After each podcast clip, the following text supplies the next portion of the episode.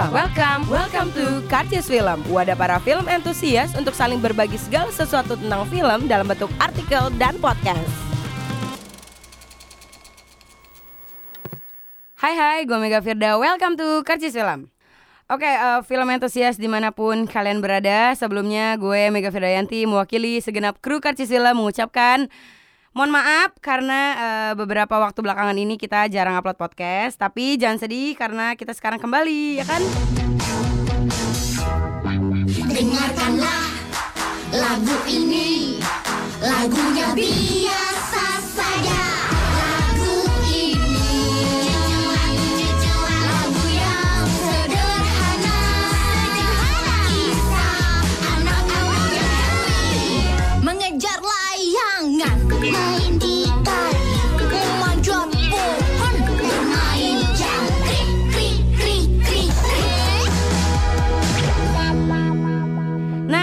Kita masih membahas tentang jenis-jenis film. Kalau kita mundur ke beberapa episode sebelumnya, kita udah pernah bahas tentang film fiksi dan film dokumenter. Kali ini kita juga masih akan bahas tentang jenis film yang cukup diminati. Kita akan bahas tentang film animasi dan eh, seperti biasa, gue nggak sendiri. Sekarang gue udah bersama dengan Mas Chandra Endro Putro. Halo Mas Chandra. Halo, hai. Hai. Nah, jadi eh, Mas Chandra ini adalah seorang sutradara film animasi, betul Mas Chandra? Eh, teman-teman, saya Chandra Endro Putro. Kebetulan eh, berkecimpungnya di animasi eh, berapa tahun ini, eh, mungkin 10 tahun ini atau 15 tahun ini saya lebih banyak menjadi sutradara di film animasi. Kira-kira begitu. Oke, nah eh, buat teman-teman film entusias nih, eh, sebelumnya gue kasih tahu dulu eh, beberapa karya dari Mas Chandra. S- pertama ada Janus Prajurit Terakhir, ini diproduksi tahun 2003. 2002 sampai 2000 ya selesai 2003. Iya, Rilis selesai 2003. 2003 di sini Mas Chandra sebagai sutradara, betul ya Iya, Mas? betul. Nah ini tuh adalah film panjang. Film panjang itu gabungan antara live shoot dengan animasi. Oke. Terus eh, ada juga aksi Didi Tikus ini eh, serial TV ya Mas ya? Serial TV. Pada tahun 2010 ya sekitar 2010. 2010 sampai 2014. Ini Oh, sebagai sutradara dan produser. oh, sutradara. skenario juga. Oh, tri- triangle system di Iya, tapi penulis skenario ada banyak. Oh, Salah iya, satunya saya gitu. Oke, loh. baik. Terus ada juga Petualangan si Unyil yang sampai sekarang masih tayang ya? Masih tayang. Masih tayang. Terus eh, ada juga Jalan Sesama di tahun 2009. Dan em, eh, Mas Chandra juga pernah memenangkan FFI 2015 lewat film GWK di GWK atau, judul aslinya itu Petualangan Garuda Cilik. Garuda Cilik sebagai eh, animasi terbaik.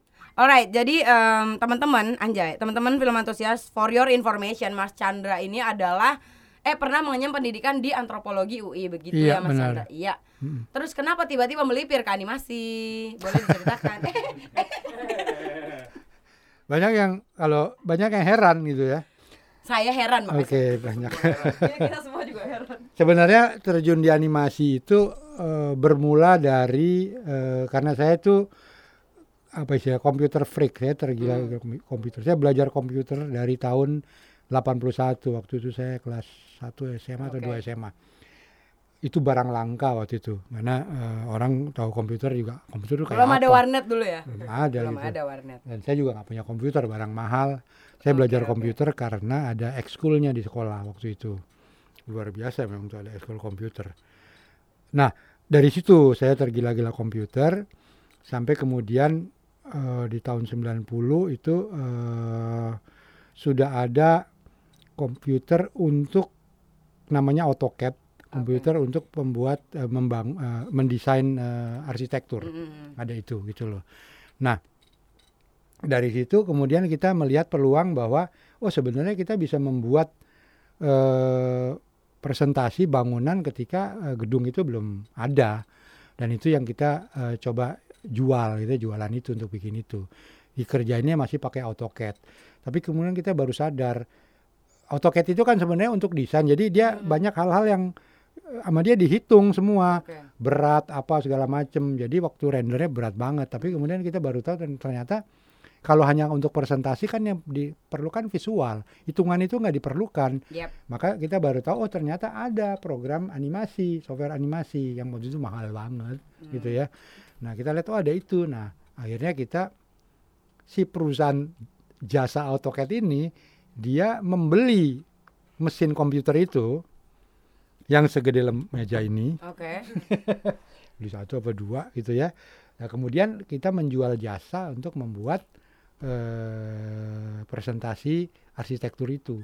Jadi animasi 3D Indonesia itu muncul itu karena booming properti, booming bisnis properti. Demikian banyak orang bangun apartemen, gedung apartemen di mana-mana, mereka perlu media presentasinya yang karena bangunannya belum ada Iya betul. dibikinin awalnya gitu. Setelah kita bikin-bikin itu terus bertahun-tahun mungkin sampai tahun 95 apa 96 kita mulai mulai melihat bahwa oh berarti sebenarnya bisa bikin film juga ya.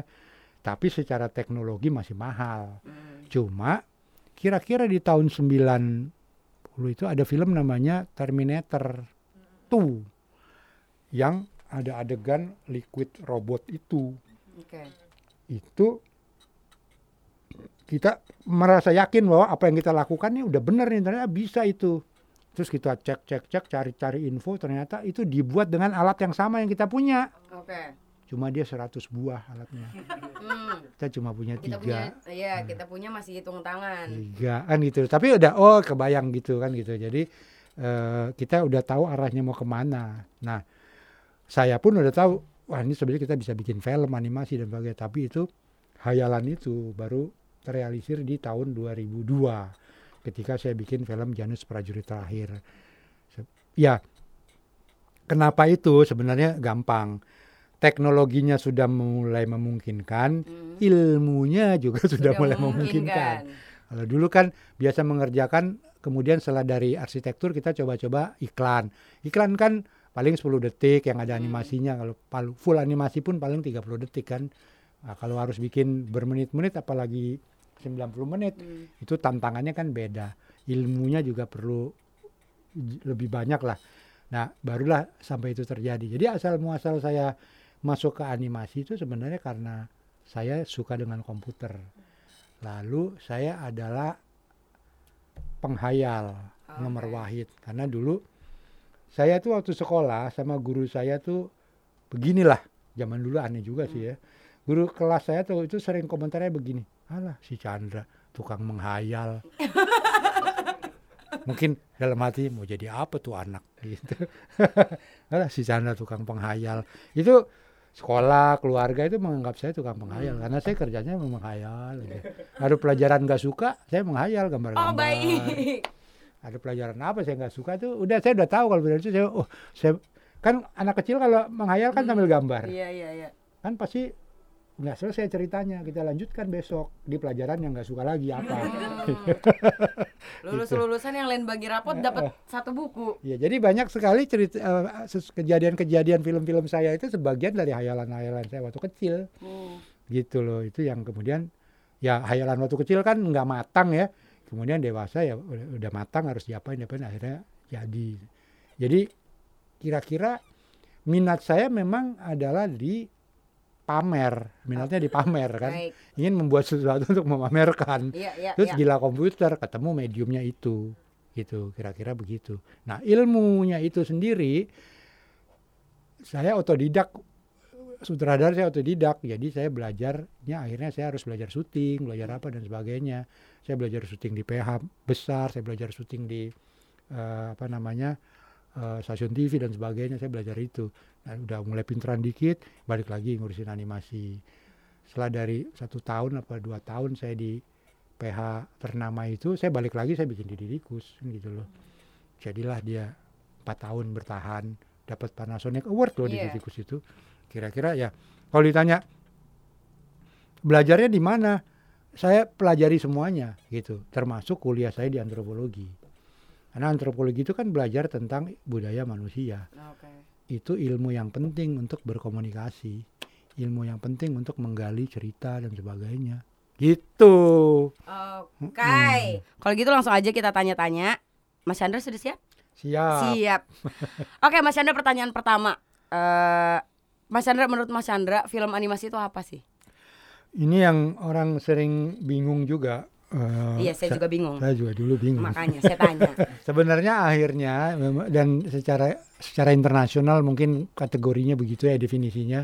Jadi yang disebut dengan film animasi itu adalah atau animasi ya, itu adalah susunan gambar diam yang disusun sedemikian rupa menghasilkan ilusi gerak.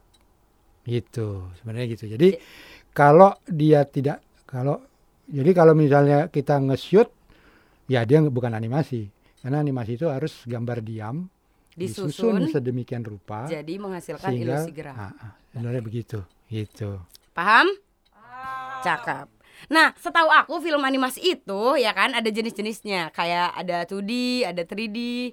Nah, itu ada berapa banyak jenis sebenarnya di film animasi dan apa aja?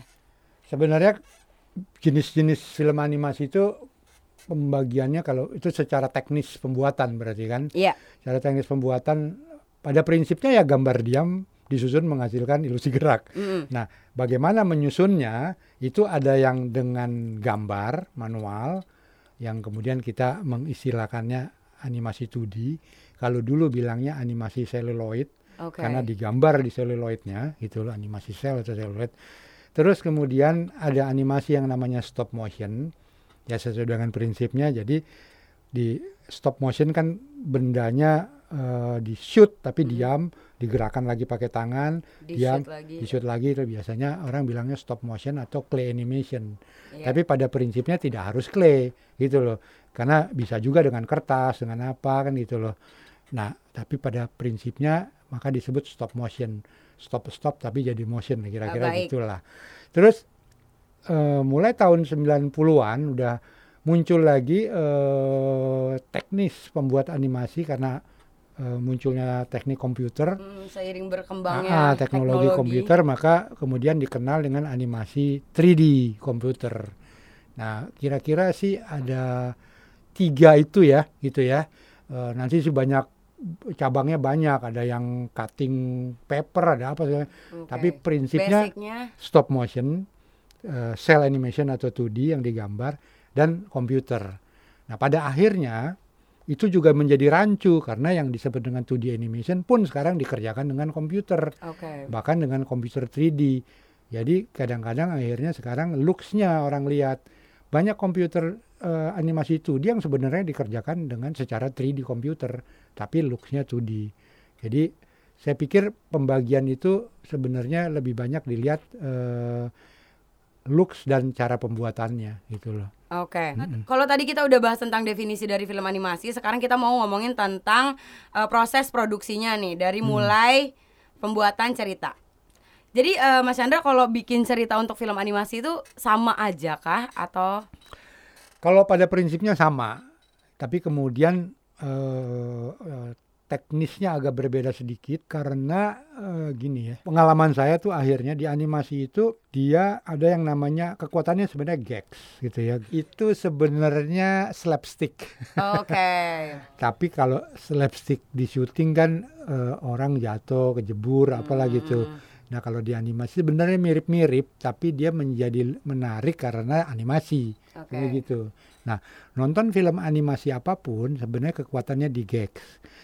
Memang ada jumlah gagsnya yang eh, dominan atau enggak gitu. Mungkin kalau yang drama-dramaan gagsnya nggak ada ya. Karena animasi drama Jepang sebenarnya hanya memindahkan syuting menjadi animasi Oke. gitu loh. Tapi kalau animasi yang benar adalah ada gag, selalu ada yang namanya mm, bagian dari 12 prinsip animasi itu ada stretching, ada squash dan sebagainya. Nah, itu harus dikuasai oleh penulisnya. Oke. Sebab kalau eh, menulis hanya begini, eh, si tikus lari mengejar anak ayam, anak ayam lari terbirit-birit sampai di situ aja. Mm-mm. Kalau di syuting ya di shoot aja itu Hmm. mikirin. Tapi begitu animasi, ini larinya seperti apa? Karena perlu gags dan sebagainya. Nah, sebenarnya yang namanya nulis sih pada prinsipnya kan bahasa visual. Harusnya sedetail itu, gitu loh. Harusnya sedetail itu. Tapi kalau animasi menuntut detail, larinya ke mana, eh, dapat halangan apa lari ke sandung batu apa kan, gitu. Jadi eh, penulis dituntut untuk eh, punya imajinasi yang agak liar kalau di animasi. Nah saya sering bekerja sama dengan penulis-penulis yang belum pernah nulis animasi. Hambatannya dia tidak punya liar itu atau justru lebay Oke. lebay maksudnya gini. Jadi liar sama lebay itu beda ya. gini. Tipis. lebay itu begini. Keliaran yang tidak diperlukan. Oke. keliaran yang tidak mendukung cerita. Keliaran hanya yang dia pikir oh gue perlu perlu slapstick nih. Padahal tidak mendukung cerita. Gitu loh. Jadi itu yang disebut lebay kan nggak diperlukan itu. Gitu loh. Eh, kira-kira gitulah. Nah sering ketemu begitu. Dia tidak liar. Adegan-adegannya ya sama lah kayak kita ngeliat kejadian sehari-hari padahal kan animasi itu exaggerate gitu loh harus dilebih-lebihkan Mhm. Nah, ketika dia oh harus dilebih-lebihin, dia dilebihin banget Kelebihan. tanpa menjaga Pakem. fungsi terhadap ceritanya gitu. Jadi wah ini kelebihan. Ini kenapa dia harus begini kan nggak ada. Nah, itu yang kadang-kadang eh, teman-teman penulis suka karena pengalaman sebenarnya ya.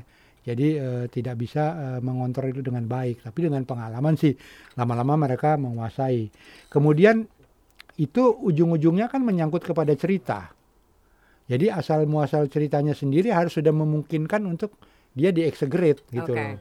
Jadi kalau ceritanya adalah saya mau cerita tentang seorang eh, anak yang eh, tiap pagi eh, bangun kesiangan lupa bikin PR. Oke. Itu eh, bisa animasi bisa enggak? Ya kan? Bisa animasi bisa enggak? Kalau kalau nggak animasi ya bisa bikin short film ya jadi. Kalau dianimasikan dia bisa juga, tapi di mana letak animasinya kan pertanyaannya gitu.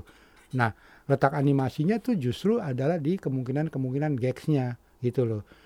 Eh, kalau saya terima cerita itu, saya merasa bahwa itu bukan animasi karena bisa di syuting. Kalau saya itu gitu, jadi prinsipnya adalah sesuatu yang bisa di syuting, maka dia sebenarnya tidak harus animasi.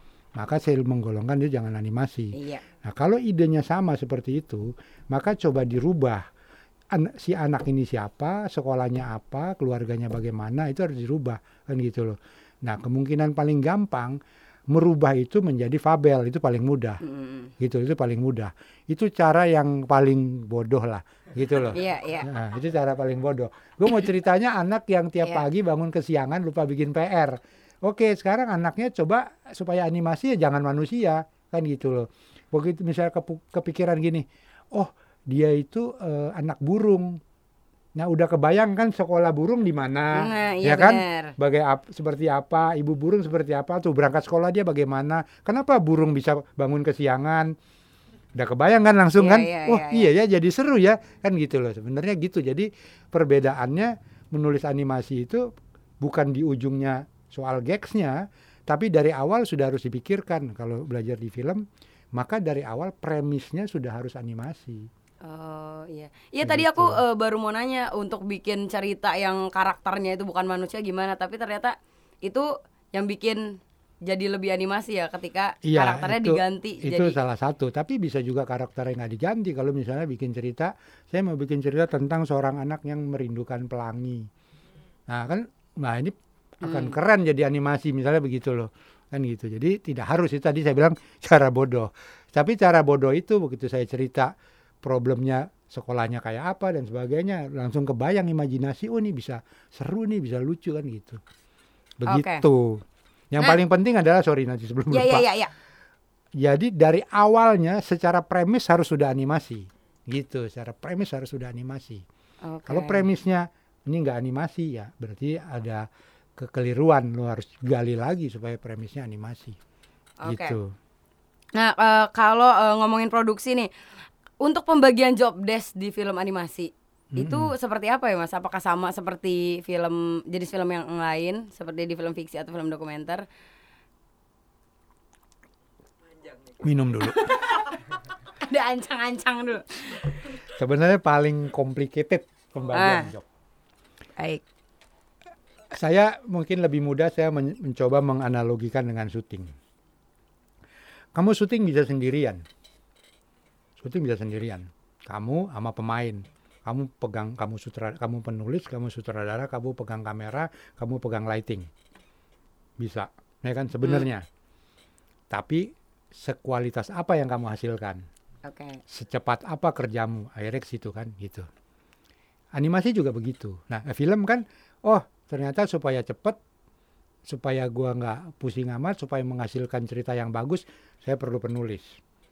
Oh, supaya gua kerjanya lebih gampang, eh, hasilnya lebih kualitasnya bagus, gua perlu kameramen, ya kan?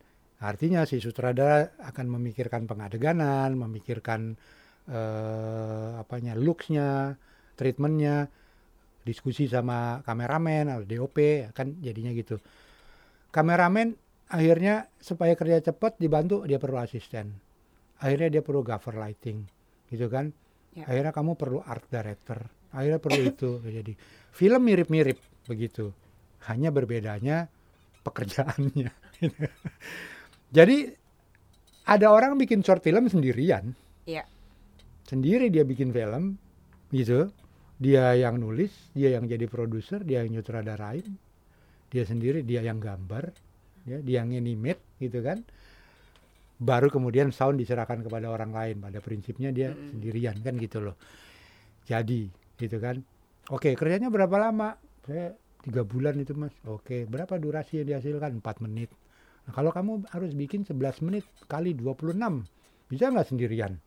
Gitu kan? Bisa, tapi terus tipes. misalnya gitu kan. Dan kualitas nggak bisa dijaga. Akhirnya mulai dipecah-pecah pekerjaan kan gitu loh. Ya. Nah, pemecahan-pemecahan itu sebenarnya sama persis seperti syuting. Cuma ininya beda teknisnya. Nah, di animasi itu khusus animasinya sendiri. Banyak teman-teman nggak tahu. Mm-mm. Sebenarnya yang namanya animator tuh yang mana? Nah itu dia. Makin modern industri animasi, maka makin spesialisasi. Yang namanya animator itu adalah orang yang menggerakkan, orang yang menghasilkan ilusi gerak. Tok, itu animator. Jadi kalau di 2D maka dia yang bikin pose to pose Mm-mm. dan in betweennya. Kalau di 3D yang dia yang bikin gerakannya. Dah. Aku ngomong umum dulu. Eh sekarang aku ngomong 3D-nya aja. 3D ya biar gampang. Nah, di 3D oke dia mengerjakan animate-nya. Siapakah yang merender, melighting, lighting dan render bagian lain. Ketika dia mengerjakan eh, gerakan animasinya, maka karakternya siapa yang membuat? Yang membuat nama gerombolan namanya asset creation Oke. atau karakter modeler. Itu tugasnya dia. Karakter modeler setelah jadi, maka dia perlu di texturing dan sebagainya. Maka ada orang texturing, ada orang mapping. Sebelum masuk texturing, dia harus dibikin rigging. Kalau tahu rigging itu rigger kan gitu loh, ada riggernya. Nah, kadang-kadang ada gerakan-gerakan yang harus di eh, dipecahkan secara teknis, maka ada technical director sebelum itu semuanya. Ketika sebuah karakter didesain, oke, karakter itu ketika dibikin model sebelum modelnya ber- berdasarkan apa? Berdasarkan desain. Maka ada karakter designer. Ketika desain itu sudah didesain, mau dibikin model, technical director akan melihat dan mengecek ini masalah teknisnya apa aja. Ini bentuk kayak gini nih nengok kiri kanannya susah nih. Nggak segampang itu. Ini mulutnya bisa melewat kalau nggak maka dia Iya, harus iya. cari cara. Tanya ke sutradara. Lu mau mul- mulutnya melewat gini apa enggak? Nggak mau lah masa melewat. Misalnya karakternya Iya. botol gitu ya.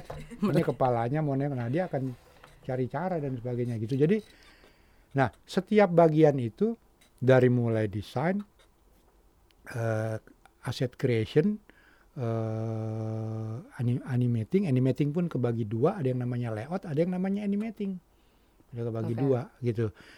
Itu masing-masing bisa terdiri dari satu orang atau lebih tergantung seberapa besar pekerjaannya gitu loh. Waktu kita bikin unyil, total yang mengerjakan itu 40-an orang Oke. dari asset creation sampai render itu ada 40 orang gitu loh totalnya. Jadi ada empat tahap ya dibagi aja mungkin 10 10 10 tuh orangnya kan kira-kira begitu. Jadi seperti itu. Di studio saya orangnya ada 250 Oke. gitu. Rame ya. Rame studio kita. Nggak muat 200 nggak orang. kenal semua saya. Oh, oh, baik. Baik. Maka dari itu dikeluarin peraturan semua harus pakai tag name. Oh. Tadinya itu cuma buat ngetep kalau masuk kantor. Iya. Sekarang harus di kalung karena nggak kalungnya nggak tahu. Oke. Gitu Saking loh. banyaknya. Saking banyaknya saya juga nggak kenal kan gitu loh. Nah, Oke oke. Kira-kira seperti itu. Jadi eh, rumit pekerjaannya maka job desk-nya kira-kira empat besar itu dan masing-masing ini bisa satu, bisa dua, bisa lima, bisa sepuluh per ininya karena ada ada junior, ada mid, ada senior, ada Oh. sub atau lead di atasnya. oke, Selalu jenjangnya begitu, gitu loh. Berarti film animasi itu semakin dia canggih, semakin rame ya mas? Semakin rame. Semakin rame, baik. Ternyata banyak ya jo- eh, job desk di film Iya, animasi. Malah jadi- mungkin lebih banyak dari syuting. eh mungkin lebih tapi enggak sih sama aja. Kamu Sama kalau aja. syuting tim kecil kan 20 orang. Iya. Nah, gitu. Unyil bikin 40 orang. Kalau syuting kamu tim enak kan kerja 40-an Iya, orang. si- Iya, Ini sekitar sekitar. Ya, betul sekali. Nah, ngomongin Unyil nih. Mm-mm. Eh Mas kan pernah jadi eh, sutradara di Petualangan si Unyil, ya kan? Mm-mm. Nah, ini aku penasaran bagaimana caranya menyutradarai film animasi. Ya, apakah Mas membriefing Unyil secara langsung? gitu. Kan? Boleh dijelaskan silakan. Agak berbeda sedikit. Iya, agak berbeza sih. Ya, eh, gitu. Prinsip yang paling utama adalah kita nggak ketemu dengan aktornya. Iya, betul. Itu dia yang susah Kita kan? nggak ketemu dengan aktornya, kita ketemu dengan orang yang akan menghidupkan aktornya. Maka kita harus mengerti cara berpikirnya teman-teman itu. Itu aja pertama harus Iya. mengerti cara berpikir dia. Kalau aktor kan ya lo kita brief aja lo bayangin si toko Andi ini orangnya selengean tapi sebenarnya dia itu eh, gampang patah hati ya Hmm. gitu, gitu kan. Nah, ini kita harus ngomong ke animatornya kan itu loh. Ngomong karakter Unyil harus kepada animatornya. Karakter Unyil itu seperti apa sih bagaimana harus ke dia. Nah, dia kan punya persepsi sendiri karena pada dasarnya dia bukan aktor Iya. kan gitu loh. Jadi itu prinsipnya. Kedua adalah mereka pada dasarnya adalah seniman. Iya, Jadi pada dasarnya seniman. Jadi harus bisa eh, mengerti para seniman-seniman ini. Oke. Nah, jumlahnya yang jadi masalah. Kamu kalau misalnya ini tokoh utamanya si Rangga, ya udah Rangganya satu. Kalau di animasi tokoh utamanya Unyil. Ini yang ngerjain Unyil kan bisa 10 orang Nah, itu dia. gitu.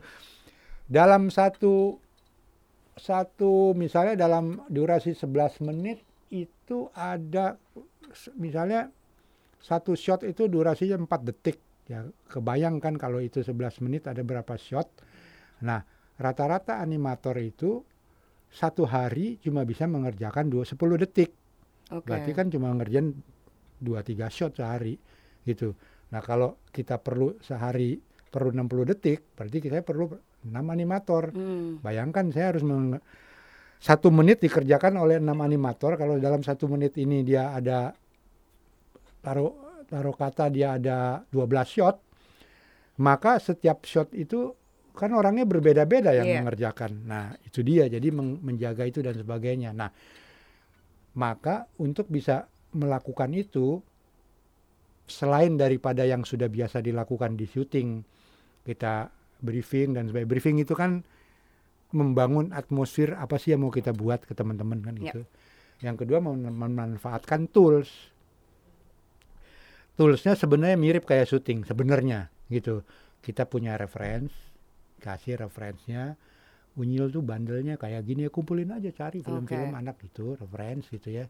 Terus eh, storyboard menjadi penting banget di animasi karena nggak perlu ngobrol. Hmm.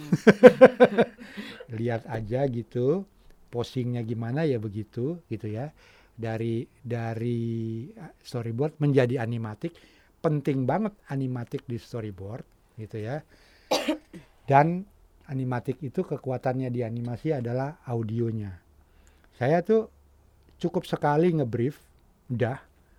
Habis itu lu dengerin aja audionya gitu karena audio itu menjadi penting. Jadi saya serius banget menyiapkan audionya ketika mau menggarap animasi. Oh ya perlu diketahui proses membuat animasi itu adalah dibikin dulu audionya. Oke. Audio dibikin dulu. Bahwa nanti setelah jadi perlu refining, oke. Tapi awalnya audionya dulu dibikin. Jadi kayak bikin sandiwara radio. Oh. Saya kalau bikin animasi. Jadi audionya dulu yang dibikin Audio baru dulu. kita kerjakan visualnya. Mm-mm, jadi audio dulu saya bikin jerit, kaget, jatuh karena semua pasti setuju ketika mendengar suara aduh sama aduh pasti lain. Iya. Kebayang udah ekspresinya kayak apa, Iya, iya, iya, mukanya iya. kayak apa kan gitu. Jatuh gini sama pasti uh ini jatuhnya keras kan gitu loh. Gitu. Dan audio akan membantu timing. Nah, Hmm. timingnya di situ. Jadi animatik, gambar, lalu ada audionya. Itu cara kerjanya kita mendirectnya. Dan aku, jadi siapa yang lo direct gitu? Pengisi suaranya. Oh. Berarti kalau di animasi itu sound juga jadi guide. Oh iya, sangat. Sangat. Oke. Itu kuncinya gitu loh. Jadi yang saya direct adalah pengisi suaranya gitu loh. Si animator saya kasih reference, bentuk dan sebagainya, udah dia berdasarkan itu aja dia gitu loh. Pada prinsipnya kira-kira begitu. Yang lainnya sih mirip-mirip lah sama syuting ya, bahwa ketika mendirect au- audio itu harus bagaimana kan Oke. gitu loh.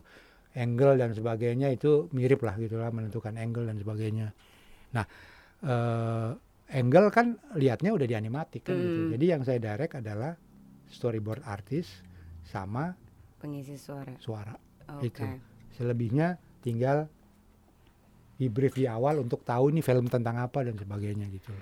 Nah kalau eh, pada waktu bikin petualangan si Unyil nih mas, Hmm. eh, itu kan eh, bikin karakter. Hmm. Nah karakter Unyil ini kan sebenarnya udah melegenda, Asik, melegenda.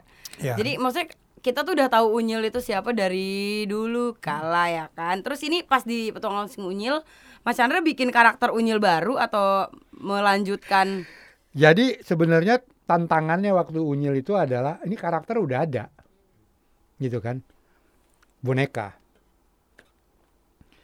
Yang jadi masalah bonekanya itu kalau diplek ketiplek dibikin animasi jelek.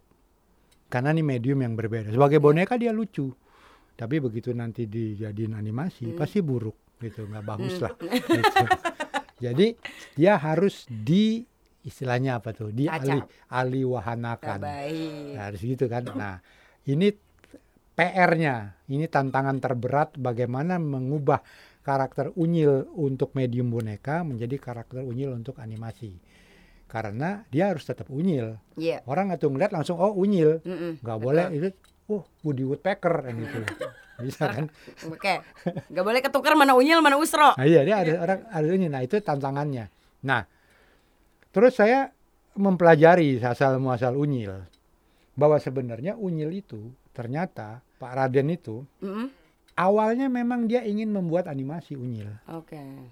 karena secara budget tidak memungkinkan Mm-mm. dan Pak Raden itu pantang menyerah, Iya. maka dia buat boneka. Oke. Maka saya cari karakter awalnya unyil untuk membuat animasi. Dapat. Gitu kan. Beda. Itu membuktikan bahwa antara boneka sama animasi itu beda. beda ya. Karakternya dengan unyil yang boneka beda. Tapi tahu nih, oh iya nih Iya, unyil unyil. waktu lihat gambar gambar awalnya gitu kan, unyil, unyil banget itu. Nah, lalu eh, berikutnya adalah unyil itu kan tontonan generasi saya Ya. gitu ya. Dia sampai tahun 90 masih ada dari tahun 79 kalau nggak Oke. salah. gitu ya. Dari saya SMP unyil itu SMP. Nah, itu ada nah. Sementara sekarang untuk penonton anak zaman sekarang, maka dia harus kekinian, Iya. tapi tetap tidak boleh meninggalkan unyilnya yang tradisional kan itu. Itu itu PR-PR-nya itu. Nah, ini paling lama loh prosesnya. Mm. Oh, ceritanya aja lama saya narik. Iya. Jadi awalnya kemudian berdasarkan itu eh, saya ketemu dengan eh, kawan saya, eh, boleh disebut ya namanya. Iya silakan. Itu termasuk eh, di dengkot animasi namanya eh, Bambi Bambang Gunawan. Oke. Mas Vito kenal baik gitu. Nah, saya ketemu dia karena kebetulan dia itu kalau nggak salah eh, skripsi dia itu tentang unyil Oke. skripsi dia. Jadi saya suruh dia, dia gambar. Jadi unyilnya bagus gitu. Lucu banget kita Hmm. suka. Nah, kalau saya tuh prinsip mendesain karakter adalah setelah karakternya jadi, sebelum dia wow, saya nggak pernah produksi. Oke.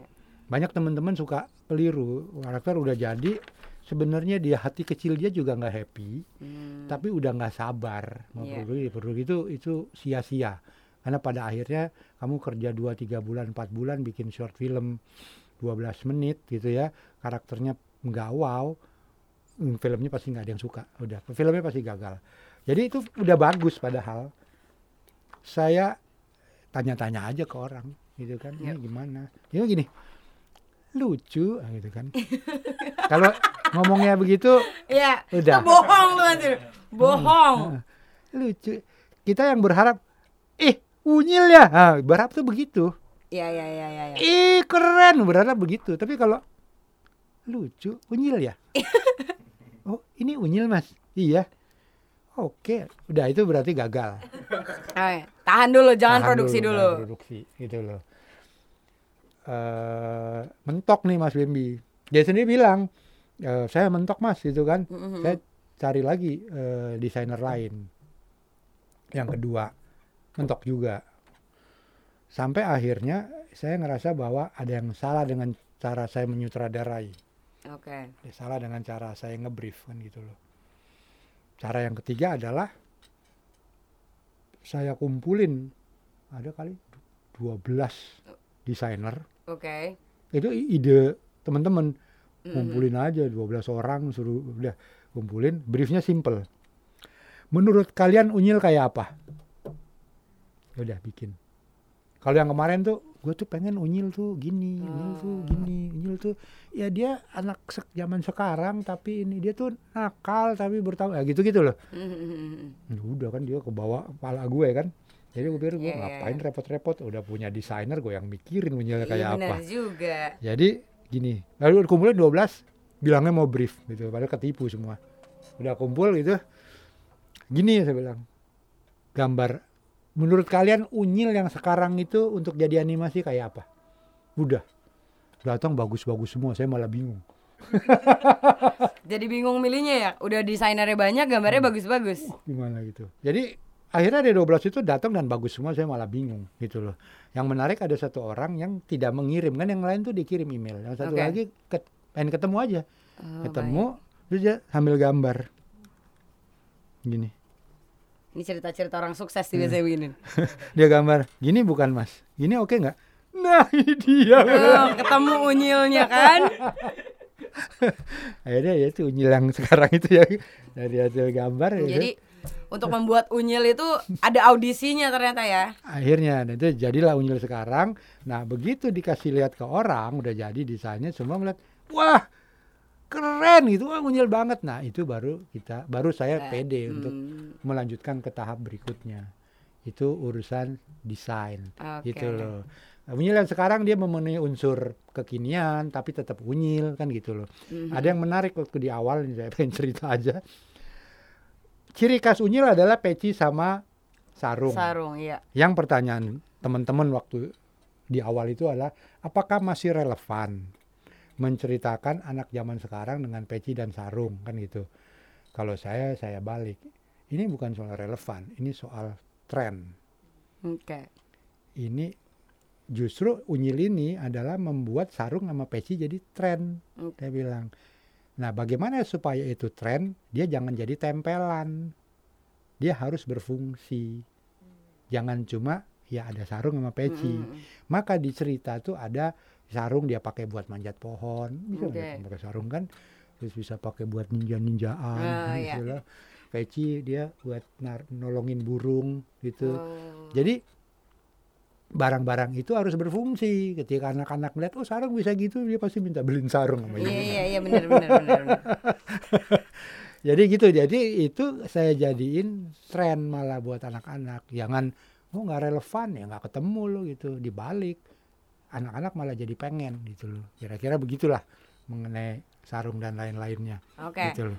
Nah, eh, masih ngomongin si Unyil nih, Mas. Jadi tadi kita baru sampai tahap Pre-production. praproduksi, baru membuat karakter si Unyil ah, yang kekinian. mm-mm.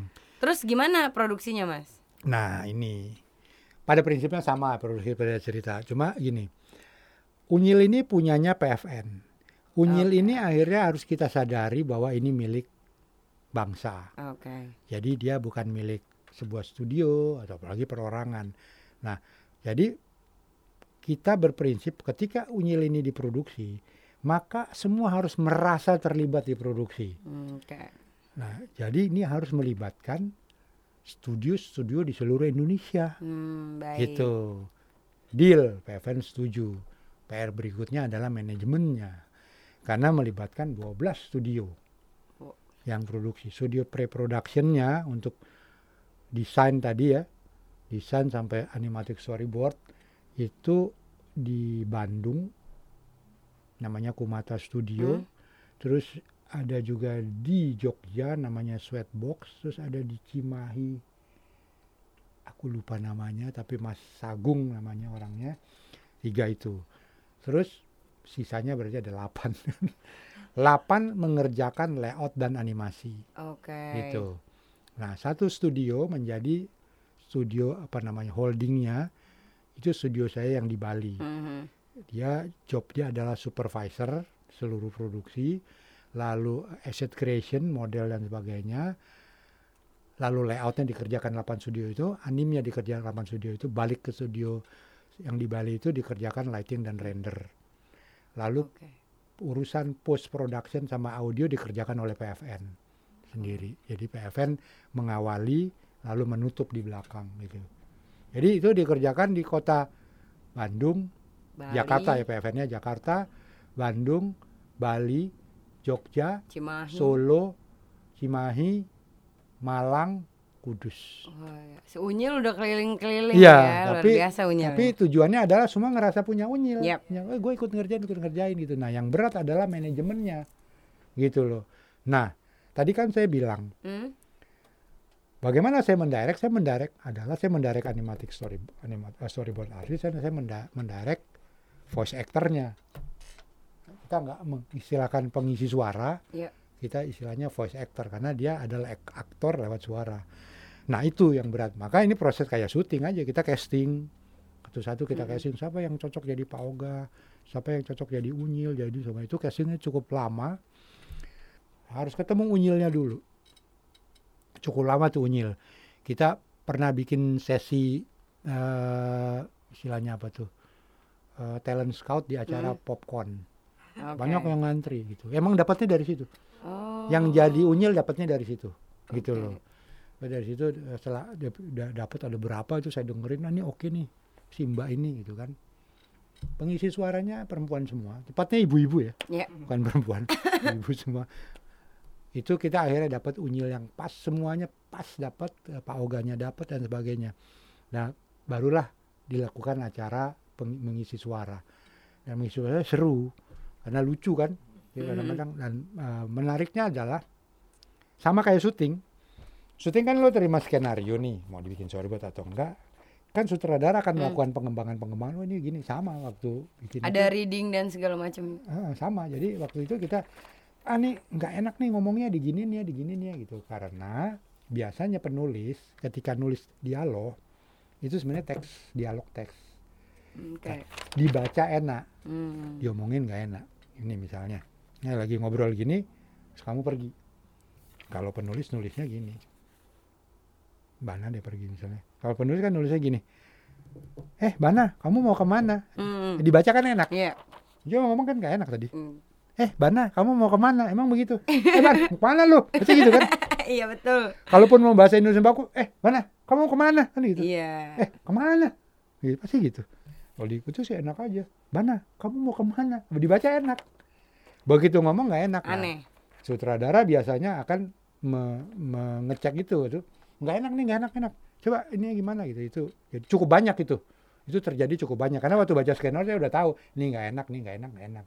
Tapi ya itu nanti aja pas lagi eh, recording itu nah kemudian setelah kasus soal jadi mengubah bahasa teks menjadi bahasa lisan gitu loh. Eh, kalau penulis yang jago dia bahasanya udah lisan. Oke. kalau kamu nonton film itu di dialognya ya udah lisan. Kalau syuting film tuh dia dialognya udah bahasa lisan gitu loh tak kenapa begitu animasi jadi nggak lisan aku Hmm. juga heran tuh Gitu. nah terus biasanya sutradara kemudian eh, akan melakukan wah ini ah ini nggak nggak ngerti nih atau ini nggak lucu nih coba eh, ditimpalin kan gitu loh Eh, misalnya begini ini adegan di ini ade- adegannya begini eh saya lagi eh, di rumah misalnya Oke. saya lagi di rumah lagi nyuci piring. Terus eh, kamu datang. Ucuk ucuk ucuk gitu. Masan masan ada maling. Gitu kan. Gitu kan. Di dialog cuma gitu. Masan masan ada maling. Oh ada maling. Eh, di mana? Pasti gitu Ah. kan kayak gitu. Padahal kejadiannya kan gitu. Masan ada ah maling. Pasti begitu kan. Iya, iya. maling yang benar. Pasti gitu kan. Terus kadang-kadang ada dialog yang eh, tektokannya nggak enak. Padahal sebenarnya orang tuh reaktif kan. Mm-mm. begitu begitu dibilang ada maling gitu. Di tengah ini pasti ini yang ngomong kamu ngomongnya panjang. Ada maling malingnya nyolong ini malingnya nyolong ayam ayamnya Pak Haji. Ngomong-ngomong gitu. Selama kamu masa ada maling? Maling ayam ayamnya Pak Haji. Aku kan nggak mungkin diem. Iya. kan ada maling maling iya maling ayam ayam Pak Haji. Pak Haji harus gitu. Iya iya iya iya iya. iya. walaupun di skenario nggak ditulis. Kan gitu loh. Jadi itu yang harus akan dilakukan. Nah itu yang tadi saya bilang. Jadi saya tuh ngedirectnya di audio sampai Oke. audionya perfect gitu Perfect. dan acara acara eh, audio nah sama seperti syuting sutradara harus membuat suasana nyaman jadi kan Oke. harus nyaman semua Betul. kru nyaman, pemain nyaman, jadi enak kerja penuh senyum ketawa ya sama saya waktu waktu itu sama saya harus membuat suasana senyaman mungkin orang-orang isinya ibu-ibu semua, ibu-ibu berhijab Tapi semua. benar itu ibu-ibu semua sampai ke Pak Ogah Pak Ogahnya ibu-ibu. Pak Oga nggak Pak Oga, Pak Apa Oga. Pak Ogah tetap Pak Ogah? Anak-anak tuh ibu-ibu semua, Oh. anak-anak tuh ibu-ibu, ibu-ibu berhijab semua saya selalu bilang ibu- ibu-ibu harisan. nah mereka itu karena ibu-ibu ya, jadi datang itu nanti bawa makanan, bawa rujak, bawa Ramai. ramai-ramai di dalam studio kamu kebayang tuh kan? Hmm. kalau saya larang pasti mereka nggak nyaman kan jadi Iya. saya nikmatin aja. Saya besok besok bawa apa lagi? Saya gitu aja malah saya ini macam-macam jadi. Jadi tapi suasana ini menjadi seru dan sebagainya dan menyebabkan sama kayak syuting kalau suasananya menjadi nyaman semua orang punya ide kan? Iya. eh diginin aja pak. Eh diginin gitu. Nah itu juga semua pemain langsung punya ini enaknya saya ngomongnya gini pak. Jadi gitu kira-kira begitulah. Nah setelah audio itu selesai eh, kemudian baru dikerjakan animasi dan sebagainya sampai render itu bagian itu kemudian semua teknis segala macam udah jadi semua balik lagi ada suara-suara yang harus Yang dibenerin dirapikan, karena ya. dirapin nggak cocok tapi itu Ya. 10% Oh. lalu baru dibikin musik dan sebagainya nah kira-kira itu garis besar kira-kira produksi unyil dari awal Sampai sampai akhir. selesai lalu Berapa episode mas waktu itu? 26 kali 11 menit 26 kali eh, satu episode 11 menit. 11 menit Ada kendala deadline eh, waktu pas Ada. lagi nganimate Eh, ada, yang pasti. studio yang molor Pasti. gitu. Ada drama-drama seperti itu. pasti drama-drama ada tapi saya nggak pernah marah ya? Ah. kalau orang bilang Kalau "Oh, ada yang telat telat gimana?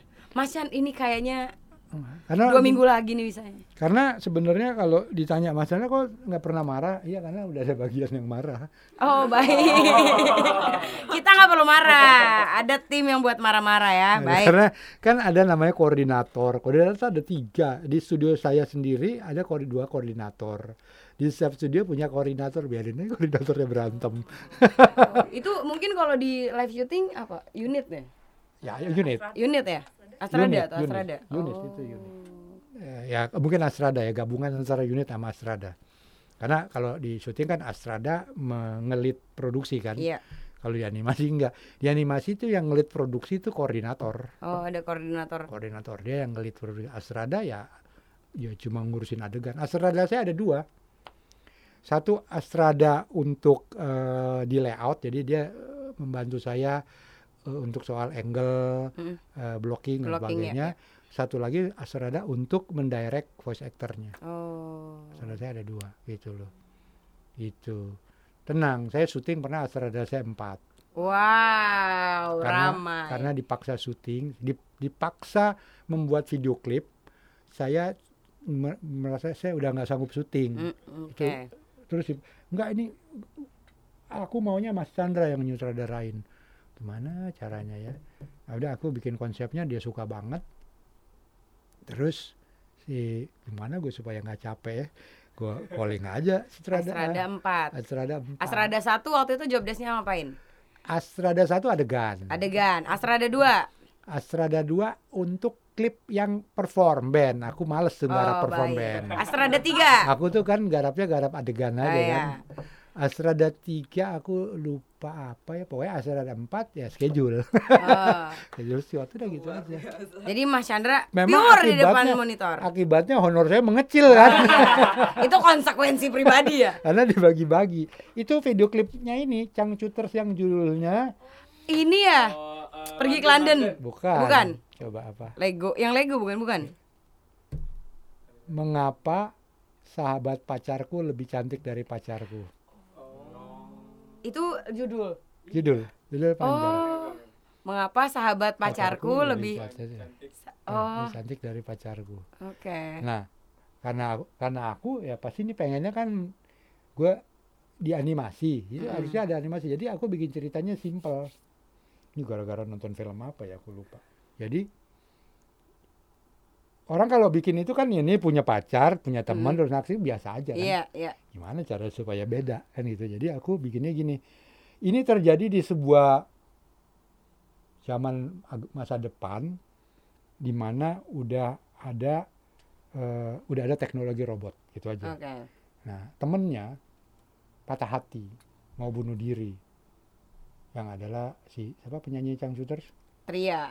Tria Tria patah hati mau bunuh diri tolongin sama temennya jangan jangan bunuh diri gue cariin pengganti cari biro jodoh Oke. biro jodohnya itu jasa jual android buat jadi pacar Hmm. robot itu wah ketemu ini keren nih udah dikirim wah datang itu robot Oh ya ya. udah dia seneng dia wah apa sama robot ya robotnya animasi nih Mm-mm. mana-mana gitu sampai suatu hari eh, robot ini kedatangan temennya robot juga Hmm, lebih iya. cantik robotnya lebih keren jadi robot dia tuh bentuknya kayak film Metropolis kalau tahu Mm, mm, mm. robot lama yang satu robot modern Oke. bahannya gitu dia langsung "Uh, lebih cakep dari ini aja Iya iya iya. begitu gitu Oh. jadi beda kamu cari ya di YouTube gitu Kita gitu. nonton ya. nah jadi eh tadi cerita apa ya sampai ke situ ya eh oh, coba Oh, soal- se- gara-gara Astrada 4, Astrada. Astrada 4. Nah, kalau di animasi memang eh, posisi Astrada menjadi agak berbeda karena Mm. kebutuhannya. Jadi Astrada dia nggak ngelit, yang ngelit tuh koordinator. Astrada tuh Ya ya. pada prinsipnya kalau saya ngebagi, saya perlu perlu Astrada untuk ngebantu waktu ngedirect voice actor. Saya perlu Astrada untuk ngebantu saya untuk soal angle, kamera, blocking dan sebagainya karena kebetulan dikerjakan di tempat yang berbeda-beda. Kadang-kadang saya kan di Jakarta ngurusin lagi recording, sementara eh, pengerjaan layoutnya di entah mana, supervisornya di kantor saya di Bali. Jadi saya perlu Hmm. dua orang itu untuk bisa mendelegasikan, didelegasikan pekerjaan saya. Kalau super supervisinya di Bali, berarti kalau PPM gitu-gitu meeting di Bali atau di Jakarta atau iya Skype. Skype, Skype. Skype. Jadi studio mana yang ditunjuk Cyber ya? itu, studio mana yang ditunjuk itu, maka akan selalu dimulai dengan kita Skype meeting. Oke. Untuk saya cuma mau cerita, Unyil tuh gimana, ini gimana gitu. Nanti kalau ada pertanyaan, biasanya pertanyaan dia teknis, eh, Oh. jarang banget itu. Ya udah terus jalan. Habis itu semuanya ya based on animatic storyboardnya itu yang ada audionya. Ini jadi selama 26 episode itu gak ketemu semuanya rame-rame gitu nggak ada atau Nggak ada, nggak? Wow. nggak ada. Ini sampai kelar tuh berapa lama mas? Iya, waktu pengerjaannya. Oke. Pada dara- da- pada dasarnya unyil di bisa di delivery per minggu satu episode Oke. pada dasarnya. Tapi kan itu terjadinya kan karena dia pekerjaannya kan multi layering. Multi layering itu begini. Aku nggak ngomong pre-productionnya dulu ya, ngomong produksinya kan begini. Produksi misalnya ada empat tahap tadi itu. Oke. Karena yang tahap pertama asset creation udah hilang menjadi tiga tahap kan, gitu loh. Tiga tahap ini kan tidak berjalan. Tahap ini satu episode tahap layout, anim, oh empat tetap layout, anim, render lighting, ada tiga ya, gitu ya tahap tiga ini. Kan nggak selesai episode satu Hmm. 3 baru mulai lagi episode 2 kan Iya. enggak. Tahap pertama selesai episode 1 ya dia langsung episode 2 Iya. tanpa menunggu yang lain ya begitu. Hmm. Yang menyebabkan pada akhirnya satu episode akan terdeliver per minggu. Gitu karena si audio eh, ketika bagian audio eh, finishing audio sedang mengerjakan episode 1 mungkin si layout sudah mengerjakan episode 3 Iya, iya, kan iya. gitu loh terus aja begitu memang bottlenecknya kemudian di audio karena Hmm. terakhir habis. nah itu tapi akhirnya kita tuh de- pokoknya per minggu kita deliver satu satu ya ada kadang-kadang akhirnya jadi dua minggu kadang- tapi rata-rata per minggu satu episode. Nah cuma yang lama kan persiapannya. Hmm. persiapannya itu ingat saya dilakukan dari bulan Mei nulis cerita dan sebagainya dan sebagainya baru mulai produksi itu bulan Desember. Oke. 2014 ya baru mulai produksi Desember. Eh abis itu ya deliver aja per episode 26 kali seminggu lah 26 minggu gitu deliver ada 26 minggu Oke. jadi du- 26 minggu tambah 4 bulan yang tadi itu gitu kira-kira begitu kalau kalau dihitung normal kan sebenarnya satu episode itu dikerjakan satu bulan lebih Iya. tapi kalau cara mengerjakannya itu ya 26 kali 26 satu setengah bulan, tak kapan tahu. Kita belum sempat belum sempat ketemu sekarang juga. Belum selesai unyilnya kan gitu loh. Iya, iya, iya. Kira-kira gitu gitu loh. Ya garis Oke. besarnya gitulah gitu loh. Tapi Jadi- karena di job desk animasi itu begitu banyak, maka sebenarnya peluang pekerjaannya jadi banyak. Gitu loh. Jadi dia, kalau secara industri dia ini padat karya. Animasi itu padat karya. Tuh. gitu. Tidak menutup kemungkinan karena kan ada pelatihannya juga ya, Mas. Iya ada pelatihannya juga. Kalau kamu tertarik menulis animasi itu paling luar biasa karena di Indonesia itu pada dasarnya Indonesia kekurangan penulis secara umum. Penulis skenario film, film sinetron itu kurang banget. Yang berkualitas ya gitu ya. Kalau penulis mah banyak. Ah, Kalau ya, dikasih tanda penulis. kutip dulu. Ini penulis yang benar. Di animasi sangat-sangat kurang. Gitu loh, sangat-sangat kurang. Jadi kalau kamu tertarik itu luar biasa karena sebenarnya dulu pemerintah begitu menggenjot fokus kepada kualitas eh, teknis. Hmm. Ini sih udah tercapai kualitas teknis. Ya, Udah ya, tercapai. ya. Sekarang anim, produksi animasi Indonesia itu bagus-bagus, cuma lemahnya di cerita. Hmm. Baru disadari, oh kita ternyata nggak memikirkan soal penulis cerita. Mas Chandra, ah, film animasi favorit Mas Chandra? Saya banyak film, banyak favoritnya. Jadi susah, susah Ini lagi mikir-mikir apa favorit. Tiga, tiga.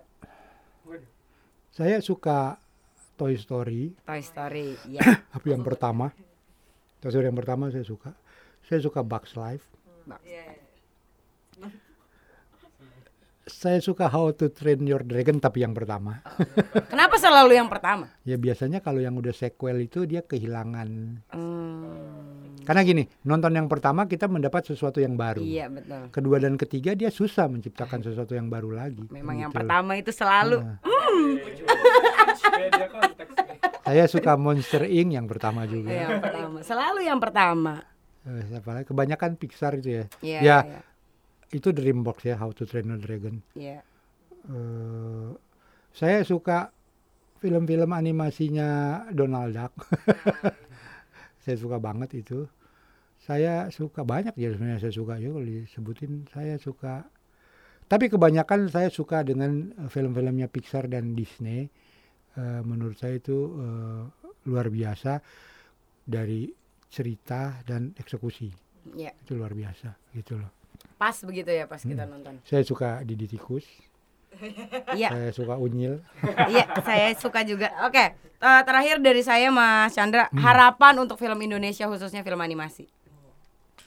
Saya sih berharap film animasi itu bisa diproduksi eh, secara massal seperti layaknya film-film live action di Indonesia. Jadi Ya, amin. saya berharap begitu. Demikian juga serial TV, serial animasi bisa diproduksi eh, sama seperti serial-serial ada di TV sekarang. Itu aja harapannya. Itu loh. Ya, mari kita aminkan doanya. Amin. Amin. Itu. Udah nih. Udah. Aduh. Oke. Terima kasih Mas Chandra sudah Sama-sama. mau berbagi ilmu dan pengalaman sama kita. Nah, itu dia pembahasan tentang film animasi. Semoga pengetahuan kalian tentang film animasi jadi bertambah ya sehingga eh, seperti tujuan kita yaitu untuk mencerdaskan kehidupan bangsa, em. Iya. Oke, nggak kerasa waktunya udah habis. Jadi eh, gue dan Mas Chandra harus pamit bersama penonton-penonton bayaran ini harus pamit juga.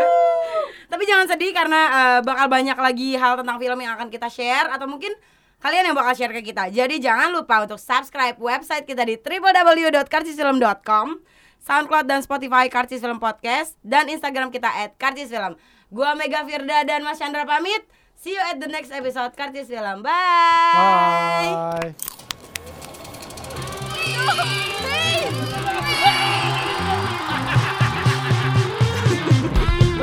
Welcome, welcome, welcome, to Karcis Film. Wadah para film entusias untuk saling berbagi segala sesuatu tentang film dalam bentuk artikel dan podcast.